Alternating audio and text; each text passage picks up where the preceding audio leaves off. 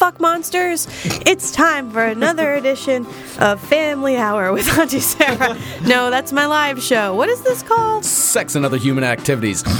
I'm so old.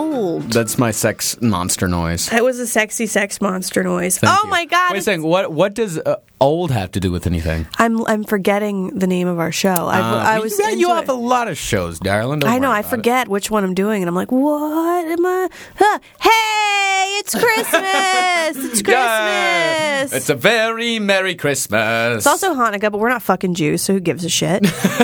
but it's definitely Christmas. and Um, happy New Year. and uh, this is a special holiday edition. And you know what, Jews? I'm a fan of your latkes, and uh, I enjoy your people.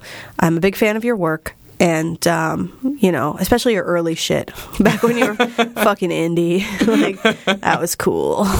I was been- in, I was into the Jews before they were the chosen people. Seriously. Shit's getting a little hacky lately.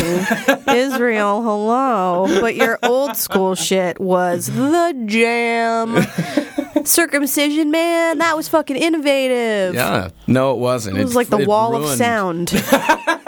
It's like Phil Spector's wall of sound. Himself, maybe a Jew. I don't know. Quite possibly. But yeah, it ruined people's penises forever. So thanks, Jews. Yeah, thank you for that. I my cock uh, does not appreciate it No. at all. Mm. Well, you know what they've made up for the circumcision thing with being great in comedy. Yeah, yeah, that that is that. There is that. And our first human activity actually has to do with comedy, which is fun. We got a an email from a gal who wanted to know um, how, about some things about me and Marcus. And by the way, uh, twitter.com slash Sara J. Benincasa, twitter.com slash Marcus Parks. My book, Agorafabulous, Dispatches from My Bedroom, is available for pre-order on Amazon, Barnes & Noble, IndieBound, Powell's, etc., etc., etc. And thank you so much to those of you who've already pre-ordered it. I know a bunch of you have, and I appreciate it because the more pre-orders we get, uh, the pre-orders all count toward the first week of sales. And the first two weeks of sales are what, or the first two weeks are when, if your book's going to be a bestseller, it's most likely going to happen. And um, also, the more pre-orders we get, the likelier the company is to uh, pay me or not pay me, just make me do it free. I don't give a shit. To do an audio book, which I really want to do, but they only do that if they think it'll sell. So, oddly enough, uh, they judge you buying the Kindle, Nook, or hardcover version of the book as evidence that other people would want the audiobook. So, anyway. For what it's worth, I greatly, greatly appreciate it. And any money you throw towards my and Marcus's endeavors enables us to continue talking about fucking with you. And speaking of throwing money at us, Hey, we have a sponsor! hell yeah, sexcusemoi.com. Sexcu- uh, it's Sexcusez-moi, thanks. Sexcusez-moi. It's French. That is spelled S E X C U S E M O I dot com. Sexcusez-moi. Dude, I gotta say, I've, I've been on a ton of uh, sex toy sites. Mm-hmm. Hell, I've even worked in a sex shop. You Ah. know, you know I've, I've, I know my way around it. This place is classy. Like Yeah. high class, like super nice. I mean, it's definitely for the discerning pervert. I don't know why they talk to us, but hey, we you know we met him at the uh, or I met I met the one of the fellows who works there um, at uh, the Fleshbot Awards. Yeah. and we got to talk it, and so we decided to do this deal with them to do some sponsorship, which is awesome. So Marcus, tell the folks what they can get. They uh, well, it's actually pretty cool. It says that uh, their about page there says it's a place with a sassy, smart, and sexy purchase sophisticated, whimsical pleasure items. Duh, that sounds like us and our listeners. Yeah, whimsical. We're all very whimsical. and if you go and buy something and use the promo code Sarah, you will get 20% off plus free shipping on orders over $75. Yeah, and if you, I mean, you're not, we're probably not going to go to the sex store, and if you want quality shit, you're probably not going to spend under 75 bucks because Yeah. you're going to want a bunch of stuff. Personally, I like to buy in bulk, like at Trader Joe's, like at TJ's. And um, so you go over there to Sexcusez-moi, S E X C U S E M O I dot com. And, um, you know, you shop and you buy awesome things, and then you, uh, you pop in the code SARA. My parents are going to be very proud. that my name can be used in such a way. Yeah, that get the name they gave you uh, is being used uh, to buy dildos. totes, and you get 20% off plus shipping and handling. And there you go. You know, pretty soon you guys are going to have your Hanukkah money and your Christmas money because I assume that you're all 16 years old and that your family gives you like gift cards to, to places or gives you, like, here you go, cash. Why not use it to give yourself the gift of joy in the new year? You know, and I would recommend this to because we have a lot of listeners all over the world, and here in New York we get spoiled because you know we've got a lot of awesome sex shops. Hell, we have three Babelands for fuck's sake. Yeah, we've got we the do. Pleasure Chest. There, we've got a, a ton of great places, high class places that we can go to get sex toys. Um, and I under, but I understand that you know, like say if you're living in Des Moines, Iowa. There's probably not any high class, you know, sex pla- sex toy places that you can go to. Maybe a like a peep show on the edge of town. Uh, so if you're you know looking to get into stuff like this, if you're looking to get into like sex toys, any kind of like bondage stuff or vibrators or anything like that, this is a great place to start. Now, uh, so that is Sexcusez-moi, code S-A-R-A, and thank you so much to Sexcusez-moi for helping us out and for, for letting us do what we do, y'all. And I'll also be like tweeting about it and putting it on, I think, Facebook and stuff. And so that'll be super fun. So, um, so Marcus, I got you um, a Christmas present. You did? It cost seven dollars. Don't get excited Oh, but it's very fun here. It's um, it is a well, what you can see right now appears to be a page from an old book Aw. that has been rolled up and tied with twine by me. Oh my god! And then you open it up. Oh, you didn't have to. I know. I didn't expect you to get me anything, so don't feel weird. Um, tell them what it says. It says you plus me equals awesome. It was screen printed Oh. on an old, an old. What is what? The book is the the co- book is uh, the cloister and the hearth. Yes, it's some old ass book. So which one of us is the cloister and which one of us is the hearth? I mean, I'm the cloister because that sounds like oyster, which is what a pussy looks like. Yeah, and I'm the hearth. Because you're warm. Yeah. Oh, I thank you. You're welcome. Well, I'm- oh, thank you so much, You're welcome. It's You're really gonna- more like a card, I think. It- It's sort of like an unusual card, but I love. They do a lot of these on Etsy. I got this on on Etsy from a. I believe I got it from a site called or a, a seller called Ex Libris, and they take books, and you know, so many people are buying electronic books now. So, but we're not letting our real books go to waste if we make cool things out of them. So um, they make art out of them.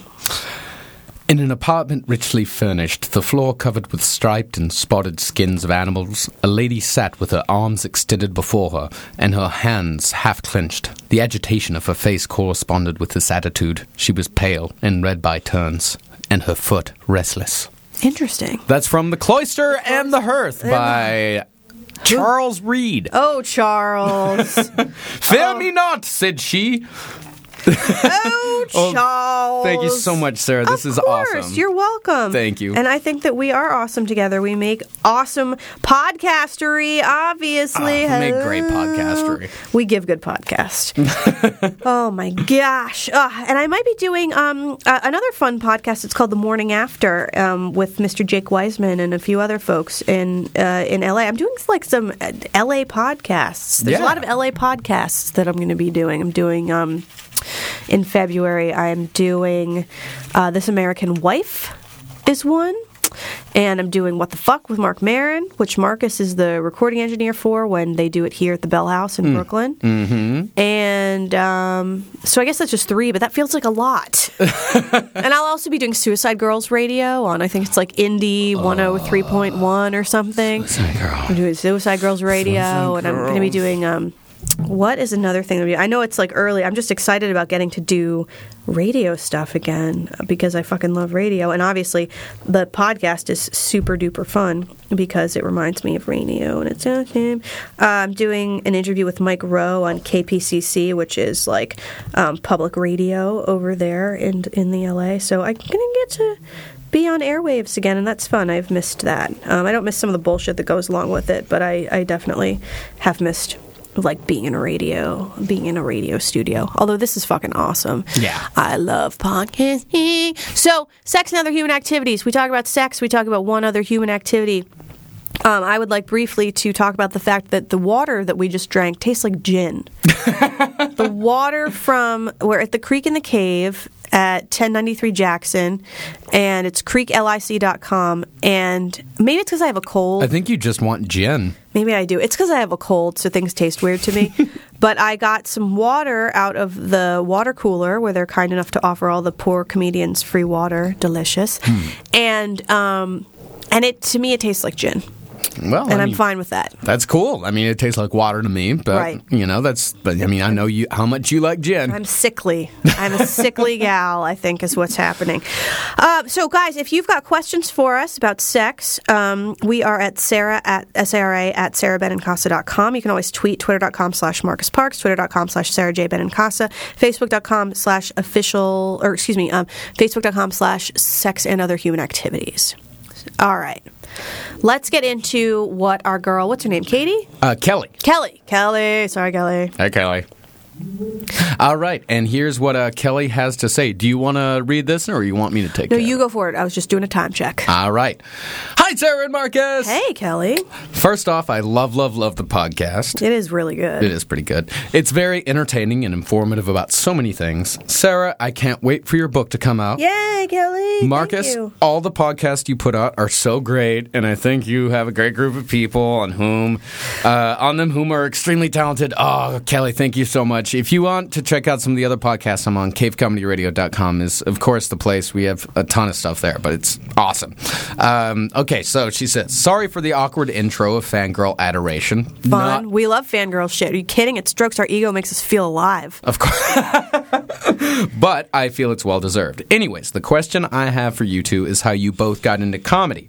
Did you know you always wanted to do it? What was it like when you first started? I've always wanted to do something with comedy, but I'm just really nervous and scared. How do you suggest I get over these fears?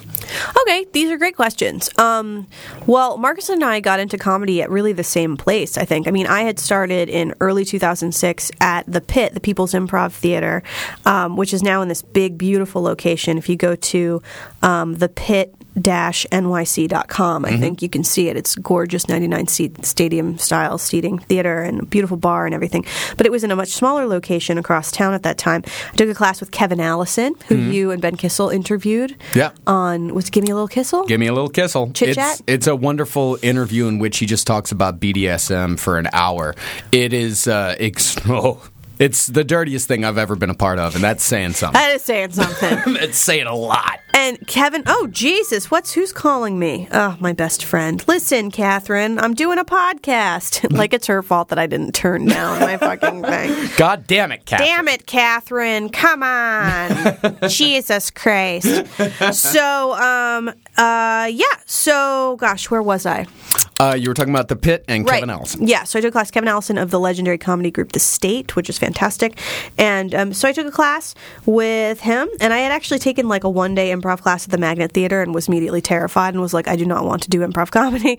Uh, but the sketch writing class was really fun. I met some friends there, and we stayed friends. And um, later I started doing stand up.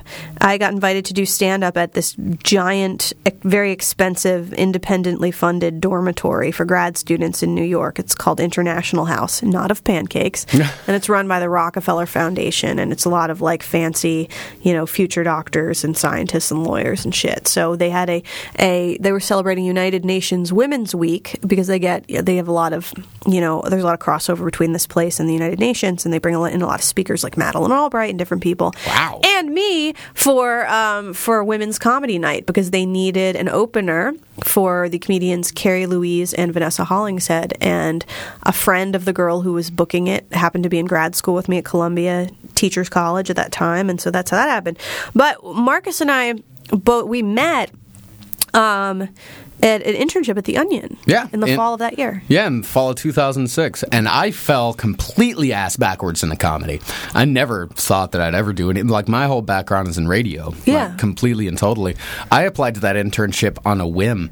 Just like, ah, I'll never get this. But hey, it's an internship at the Onion. Why not? And it turned out that they were looking for someone uh, to help out with Onion Radio News. Mm-hmm. Uh, so, yeah, I got the internship. And I remember I remember our very first conversation. Really? Yeah. What ta- did we talk about? We talked about comic books. We did. Yeah, we talked about Preacher and Sandman because you Oh, saw yeah. because you saw my Sandman tattoo on my back, and you were like, Oh. "Hey, Sandman, that's awesome." How did I see it on your back? Were you not? Were you wearing a backless top? Uh, Possibly, I don't know. I was doing weird things in those in early two in late 2006. Maybe you were. Your shirt was like kind of ripped or something in I- the back, or it was just like the the because it's on your upper back. It's on my upper back. so it yeah, could have just shown through. I think it was shining. Yeah, it was shining. sort of gossamer. It was, it was it was shining through my shirt. I saw I I had a strange first couple years in New York, uh, very strange. Um, but yeah, we talked about Sandman and the Preacher, and then we went to the UCB theater Mm-hmm. and saw a show there. And the entire time, I remember that we were walking,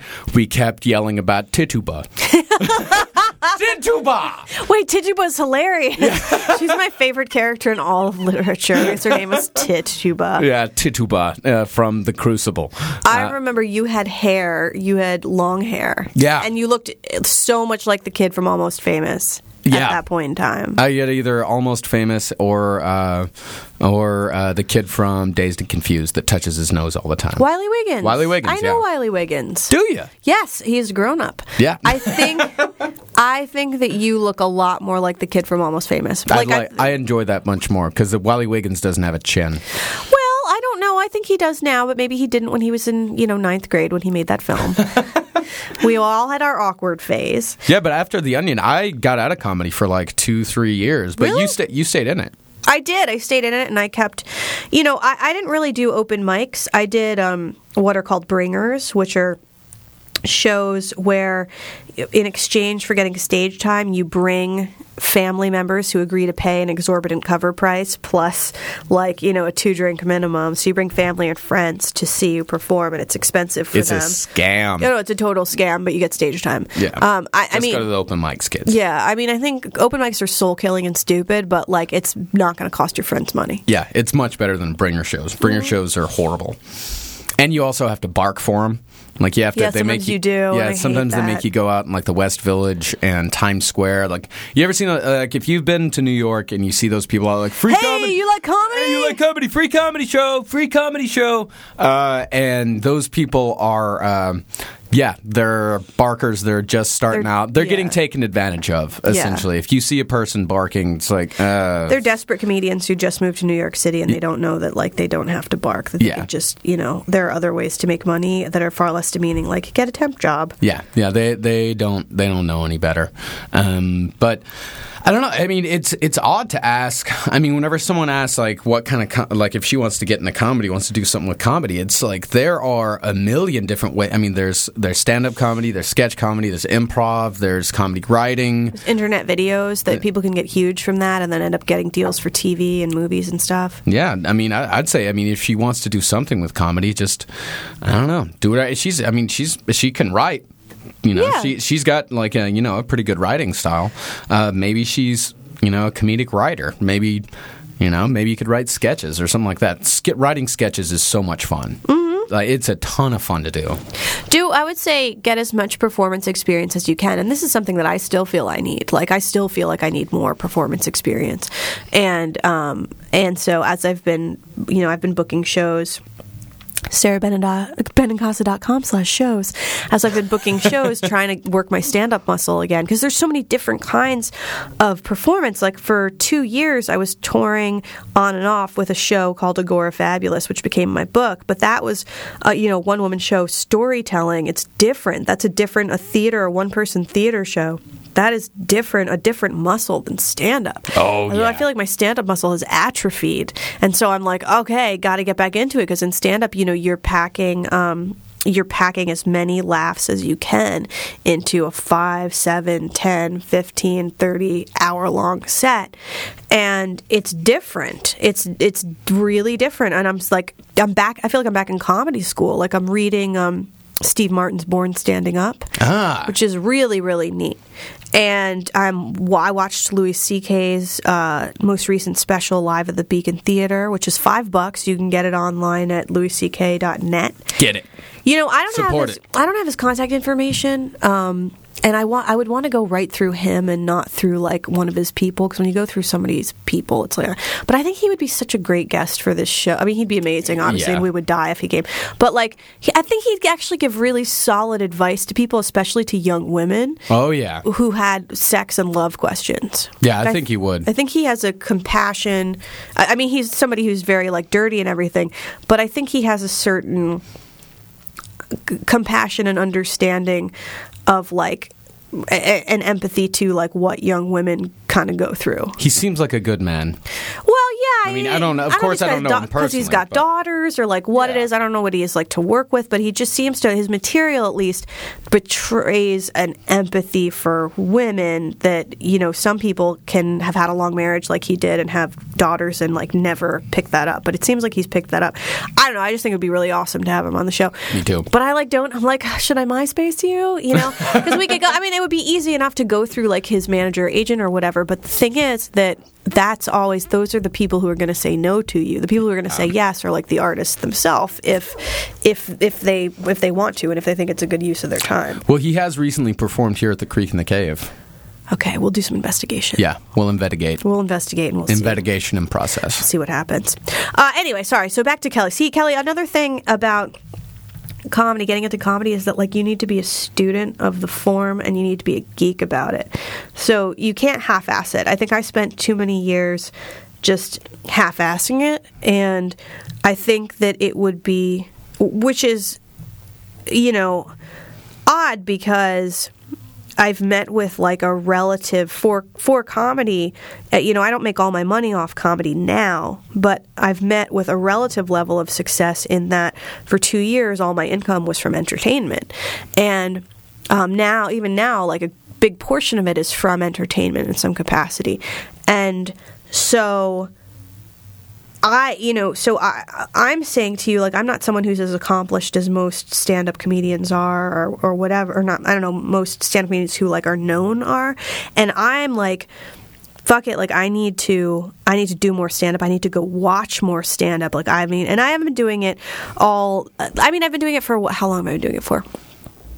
almost six years. I guess January will be my six year anniversary of being in comedy in some form. Mm-hmm. And so that's kind of a medium amount of time. And then, you know, the people like Maron have been in it for what, like 20 years? 2025, yeah. Yeah. And you, I, I think that most people will tell you, regardless of how long they've been in, that they're still learning. And I certainly am still learning. And you have to have respect for the form. For a long time, I thought you could just go up and do it, and who cares? But it's at this point that I've like I didn't really start to get deep respect for stand up until very, very recently. Um, and so you you need to watch people who you like. You have to find comedians, seek them out. I mean, uh, when I started, I really liked Margaret Cho a lot, and I really liked. I had spent a year in New Mexico doing AmeriCorps and was bitterly unhappy and so lonely the whole time. So to comfort myself, I would watch Chris Rock DVDs. I would watch Margaret Cho, I would watch Eddie Murphy. And then when I came to, um, and I watched Chappelle's show on DVD and fucking loved it. And then when I came to New York, um, and I was still unhappy and in grad school, I was looking for something else, and comedy became the thing. And so I educated myself. Like I watched, you know, old Lenny Bruce, you know, concert films that had terrible audio, like really old shit, like from the 50s with awful audio that I didn't even enjoy, that I could barely understand because the audio was so bad. But I watched it because I I heard from so many people that he was a master that I was like, I need to watch this. Yeah. I, and there's no way I'm going to completely understand it right now because I don't live in that time period and, and I'm not that educated about comedy at the time. Uh, but I watched, I remember I watched Lenny Bruce. I watched um, Whoopi Goldberg's one old one woman Broadway show. I, you know, more Eddie Murphy. More Margaret Cho, more Chris Rock again, because I just fucking love everything Chris Rock does. I will never not love the stuff that he does. Um, and uh, let's see, what? Who else did I watch? George Carlin. Oh, my yeah. gosh, Yeah, George Carlin, without a doubt. That's another podcast I'm doing. His daughter Kelly has a podcast called Waking from the American Dream. I'm doing that. in Oh, awesome. It's going to be just a podcast tour That it is. um, in February. So much podcastery, but uh, and you know she's just a, a vibrant creative spirit unto herself. Really interesting. Masters in psychology. Really into Jungian psychology and Joseph Campbell's uh, theories and stuff. That's pretty neat. But anyway, so it's not a surprise that he would like have a fucking badass kid. But um, yeah, watch that and watch if if what you love is SNL. If you get excited every time you see like SNL come on, if you hear that music and you're like, yeah, then watch as much of it as you can. especially especially the early ones like the first three seasons. I mean that i don't think people like know how dark it really is like there's, a there's a sketch where they throw a baby out, out the window Really? multiple times. Mu- i mean like over and over and over and like buck henry just like is like punching this baby in the face over and over again. It's dark as hell. Like they have this great uh, this amazing uh, sketch called like the mickey rat club uh, where it's it's disgusting. And so everyone in uh, in like the Saturday Night Live class like, or uh, cast has a T-shirt that has like their name, like their Mickey Mouse Club name, and that's it. I actually got my internet handle from Dan Aykroyd's name, uh, rat name, which is Scumbo. Scumbo. it's like it's the best. It's like my name on Reddit, and it's like it's. It's the best. Like it's it's really really awesome. Steve Martin's autobiography. It's it's it's well, it's his autobiography, but it's all through the lens of his career. Born Standing Up. I'm reading it right now, and he talks about SNL in the early days, and he talks about how he would go on there and like one time. Um, Dan Aykroyd was there in a black leather jacket, and he was like, I was out all night. They had to do the show live, obviously. And he's like, I didn't sleep. I was out all night riding my, my motorcycle around, and it it's you know it died so i had to thumb a ride so he thumbed a ride out in the country outside new york the person and he, they, he was already famous by this point the person drove him in and then once they got to new york the person literally reached across uh, over him opened up the door and i guess he wasn't wearing a seatbelt and just pushed him out into the rainy street and Steve Martin was like, "Well, do you need to get some clothes? Do you want to go to Saks or something?"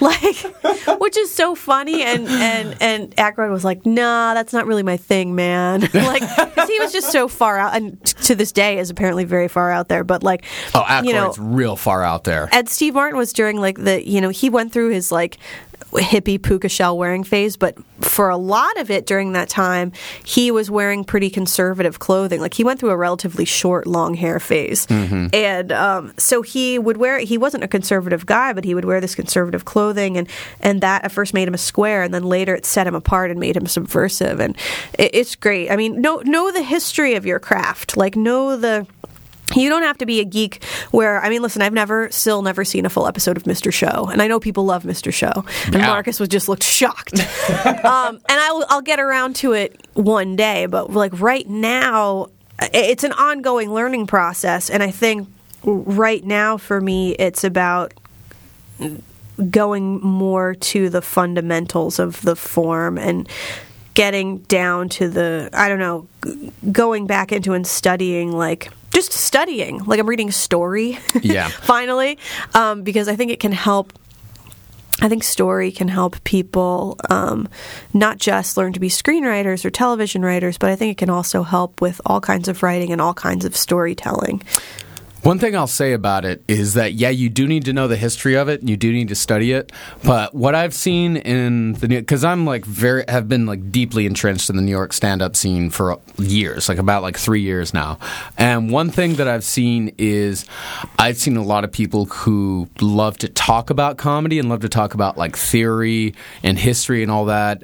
And people who actually do comedy. Yeah, right? you have it's to do it. and you have to do it and know that being a stand-up comic if that's what you choose to do by far the hardest thing you can do in entertainment like there's no there's nothing harder than being a stand-up comedian you have to i, I sincerely believe that you have to kind of hate yourself a little Yeah. bit to be a stand-up comedian You have to like be you have mentally ill too. yeah, you have to be you have to be able to take a lot of abuse, and I'm talking years of brutal, hard abuse.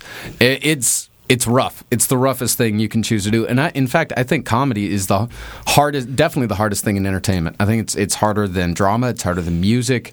It's harder than dance. Like there's comedy is definitely the hardest thing you can do, like by far. And people won't like understand you. They won't understand why you want to do it because it's a very specific disorder.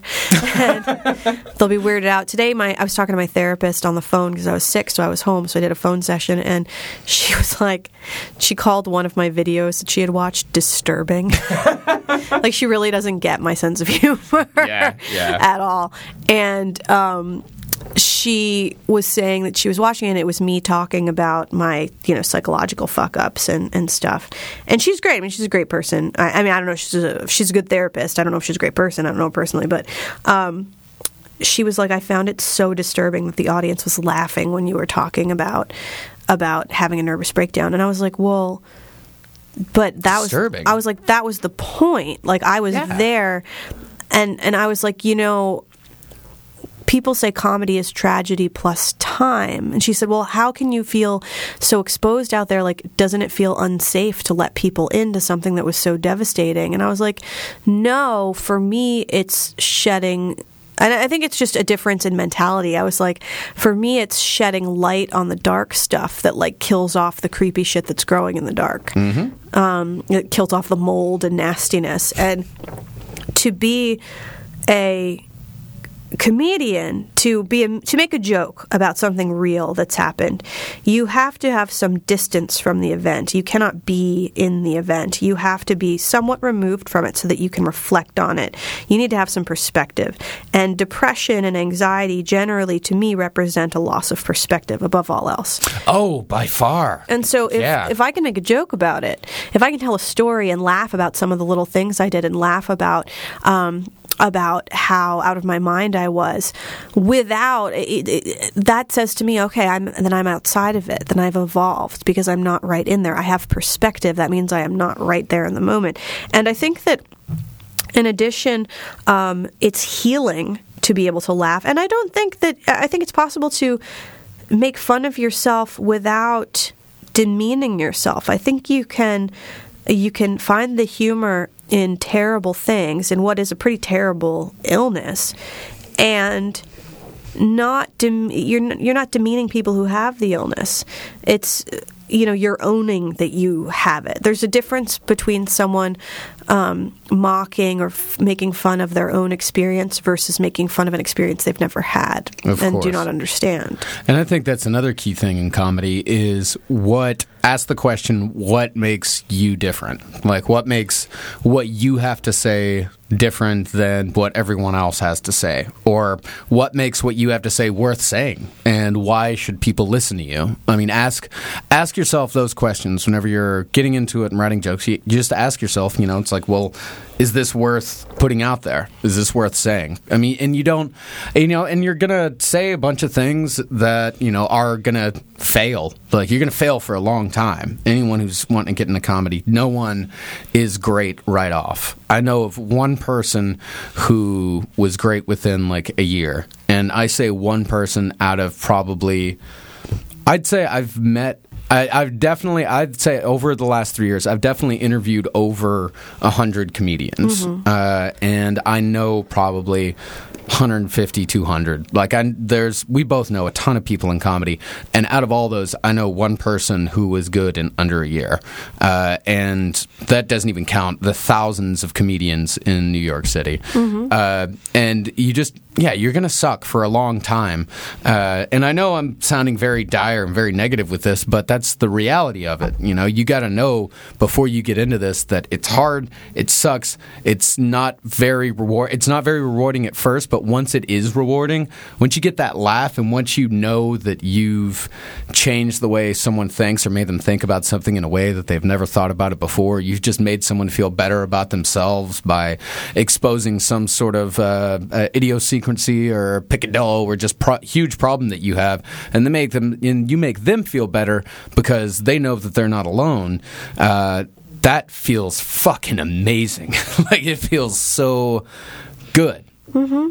And you know that. Yeah, that's the highest. I think the the highest expression of the art form is um, doing something, or, or not the highest expression, maybe the highest goal or something for me is doing something that uh, resonates with and lends comfort or ease to other people. That's really awesome. But it's the mechanics of, of the thing are that you're going to need to work day jobs because you're not going to be able to wait tables at night because you're going to have to go do shows at night Every night. Every night. And Uh, I open know, mics every night. and I haven't. uh, That's something that I can tell you, Kelly. I haven't done. So it's like say, do what I say, not what I do. Like I have never done the thing where you just go out and just work it, work it, work it every night. I think that's because a lot of my comedy has been expressed through um, videos and through writing, and I think that's probably why. But if you want to do stand up. You need to be out there all the time and doing shows, sometimes multiple times a night. Um, and you need to really be you don't have to kill yourself over it, but you need to really make a, a, a concerted effort to do it to get more stage time to get better. And also, I would advise you to go to Rob Delaney's website. Go to robdelaney.com, and he has a set of adv- pieces of advice for comedians that are really, really great. And one of the things he says is to move to New York or LA and to get involved with get involved with like UCB or get you know get involved with the pit i would really recommend ucb i love the pit um, if i could do it again i would also do classes at ucb even though i fucking hate improv comedy Yeah. because just because of the networking and also remember that it's, people you meet. it's very expensive. yeah it's also very expensive Yeah, it's extremely expensive. But the and people al- you it meet- can also be. Well, I'm not. It could be super douchey, for sure. it can be extremely douchey, and it can be more. It, it, it- you got to be careful because you get into this scene, and you may. It, it can be more about m- making friends instead of being a comedian. because industry doesn't give a shit. Like they don't give a shit if you are the belle of the ball at the you know 10 o'clock show on fridays where like louis ck drops in and does a spot once in a while. No one gives a they don't fuck. give a shit. Are you performing on that stage and doing consistently good work? Then they care. But they don't care if you're the prettiest gal or if you're the coolest dude or if you're banging all the lady comedians or if you're banging all the dude comedians or you know if you hung out outside with uh, some industry person and, and got wasted like you know and they don't remember your name the next day or you puked on their shoes like that's not good being palling around with industry and networking is a good thing um, but palling around with comics is just like a byproduct of doing your art form Yeah. and it's better to i mean john mulaney is fantastic and I, a lot of times i've seen john mulaney at shows where he goes in he does his thing he's nice to everybody and he leaves after and that's okay Yeah. it's totally okay Louis to C.K. do that does the same thing. Mhm. you go in you do it you leave uh, and you go back to doing your real life or having your real your real Mm-hmm. time how far in are we in this lengthy episode Actually, I have to get out of here. Oh. I have to get to Calman practice because we got a show tonight. Truth. Oh, by the way, we're at creeklic.com. That's where we are. We record this magic. And um, at the Creek in the Cave, 1093 Jackson Avenue, uh, just uh, one stop off of Grand, out of Grand Central on the 7 train here in beautiful Long Island City, Queens. And I'm at sarabenincasa.com, uh, twitter.com slash Sara J. Benincasa. Marcus is at twitter.com slash Marcus Parks. Uh, really encourage you to go and pre-order my book uh, at sarabenincasa.com slash the book. It comes out for realsies on Valentine's Day. Why not give yourself the gift of reading about me pissing in bowls and having condoms break? Why not also, do that? Don't forget to go to cavecomedyradio.com. Oh, Jesus, Christmas. I totally fucking forgot about that. And also go to sexcusemoi.com and uh, put the name Sarah in for your order code, and you'll get 20% off plus free shipping. Isn't that exciting? It's very exciting. So I think we really ca- we covered the sex part today by talking about our beautiful sponsor that we love. I think we did. Yeah, um, but this geeking out about comedy is super fun, and that's the number one thing that you must know, Kelly, is that if you um, become a comedian, you join an army of obsessive, geeky, fucking weirdos. Oh, who- yeah. who Yeah, you will- better be weird. We could keep talking about this for like two more hours. Yeah, we could. I. I could. Mm, yeah, we could literally talk about this for. Yeah, forever. yeah. Yeah, there's there's there's so much more out there, but just I mean, the only thing to know about if you want to get into comedy is that it's it's hard. It's it's the hardest thing you can do. But if you if you can put in the work and if you're really dedicated and you decide that it's going to be your career and not your hobby, uh, then yeah, you might have a shot. Yeah, um, bring a notebook with you everywhere you go and start writing down things that you think are funny. Of course. All right, everybody. That has been Sex and Other Human Activities. Have a happy Hanukkah or Christmas Or Kwanzaa. or Kwanzaa. No one celebrates No one really does. No, not many people. I mean, I'm sure some people do. Yeah. But like most, even black people I know are like Kwanzaa. Like, no, we don't do that. I think I know more about Kwanzaa than most black people. yeah, yeah. It's it was an academic holiday that was invented by a professor um, in I think the 50s or 60s. Yep. Um, And you know, um, but I'm sure it's a good time. Yeah. And, you know, all holidays were invented because God isn't real and religion is bullshit, but I still want to believe. Me too. I'm going to go sit on Santa's lap and talk about that. All right. Bye, everybody. Goodbye.